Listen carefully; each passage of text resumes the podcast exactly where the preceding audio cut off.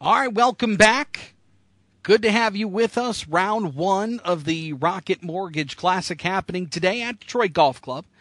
Uh, and let's get in a, a, a, little bit of an update here on the leaderboard with somebody who's who's uh, hit the hit the ball around the yard a little bit. Steve Courtney. Hey, Chris. Hey, what's hey, happening there? What's up, laddie? Stevie? Everything is well, my friend. Uh, business before pleasure. Our chat brought to you by the Performance Remodeling Sweepstakes. You know the Motor City Kitties are back, and I'll let you know they are up 3 2 on the Texas Rangers right now, top five. Anyway, hey now. Uh, Performance Remodeling's in the game with their $100,000 window of opportunity sweepstakes. Log into WindowsRoofingSiding.com. Step up to the plate today for a chance to win Performance Remodeling's $100,000 window of opportunity sweepstakes. All right, Chris, you know the deal. In this 2023 Rocket Mortgage Classic field, there are eight of the world's top 30 players. But as we take a glance at the leaderboard, it is the non marquee guys that are setting the pace. How about this? Finishing at eight under, 64. Peter Kuest, no relation to Johnny as far as I know. Uh, he is an unranked player. Chris. He's got that in common with us, as a matter of fact. Uh, out of Provo, Utah, played his college golf at BYU. How about this to open? Nine birdies, one bogey.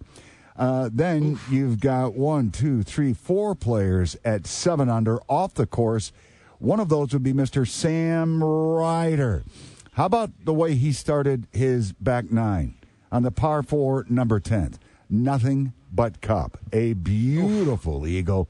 He is 70th in the world. Uh, he's already made $1.9 million out of Stetson College.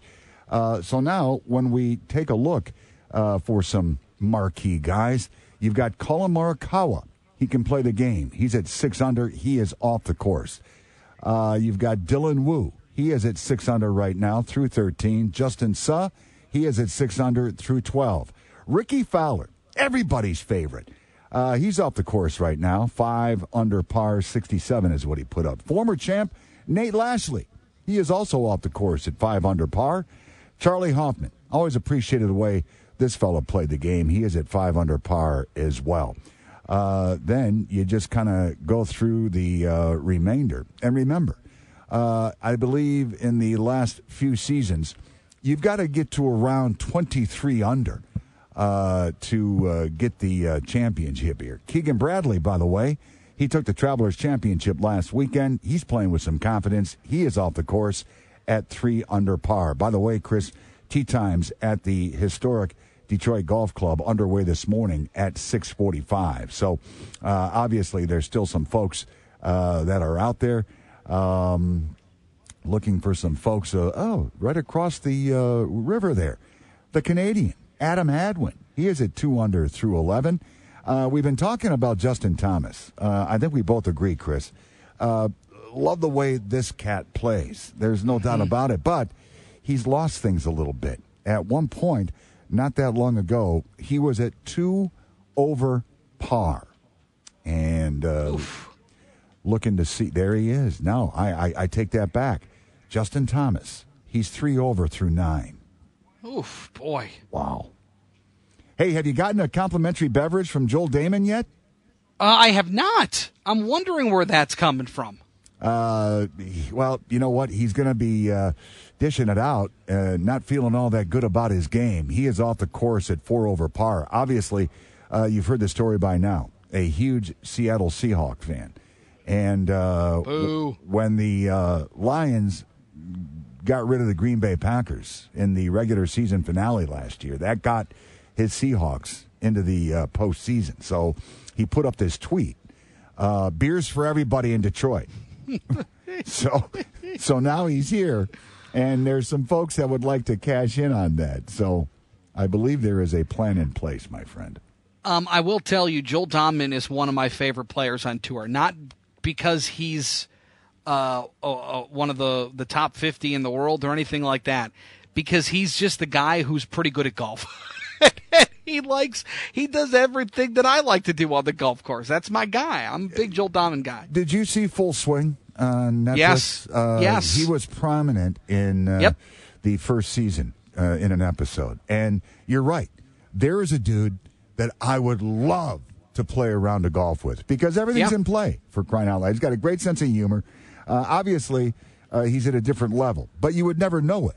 And uh, that's why he's so darn popular. By the way, I'll let you know, too, uh, former Masters champion Hideki Matsuyama. I saw him a little while ago. Did you now? Yeah, yeah. So- Looking good. So did Mr. Two Over through 10. My goodness. Masters winner, Yeah. Uh, Hideki Matsuyama. You know, and there's always a thought uh, at the Detroit Golf Club. And again, uh, last uh, few seasons would dictate somewhere around 23 under is going to win this thing. Uh, then you see a guy like Justin Thomas, the aforementioned Hideki Matsuyama, uh, that are struggling on this Donald Ross course. Uh, then you got Peter Kuest, unranked, setting the pace at uh, 8 under for the day. It's interesting stuff, uh, Stevie. Um, you know this course well. You've played it once or twice. Uh, it is a fun course. It's not. It's it. It doesn't hurt you unless you fall into some of those classic Donald Ross traps. Whether it's a whether you're in the, in the sand or in some of this rough that the the fine uh, groundskeeping crew here at DGC uh, like to grow out before this tournament, or, or even these greens. They are very, very difficult. I, I was talking to Matt Charboneau earlier, and and I I told him I said, you know, it's great when these long hitters can hit it 310, 12, 15, 30 yards. But I find it to be most compelling when these guys are around the green. They are uh, just wizards with the wedges and, and their flat sticks.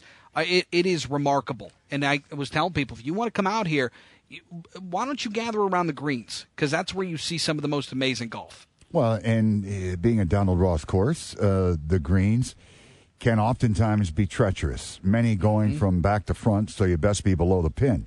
Uh, and Chris, uh, quite frankly, uh, we've known each other a while. There's a lot of people under the impression that since I have a hole in one at the famed DGC, that I know what I'm talking about, and, I don't like to bring that up. You know me. Did you give any pointers to the players out here ahead of time? Well, I offered, but uh, no one Yeah. ever called back. Uh, surprising.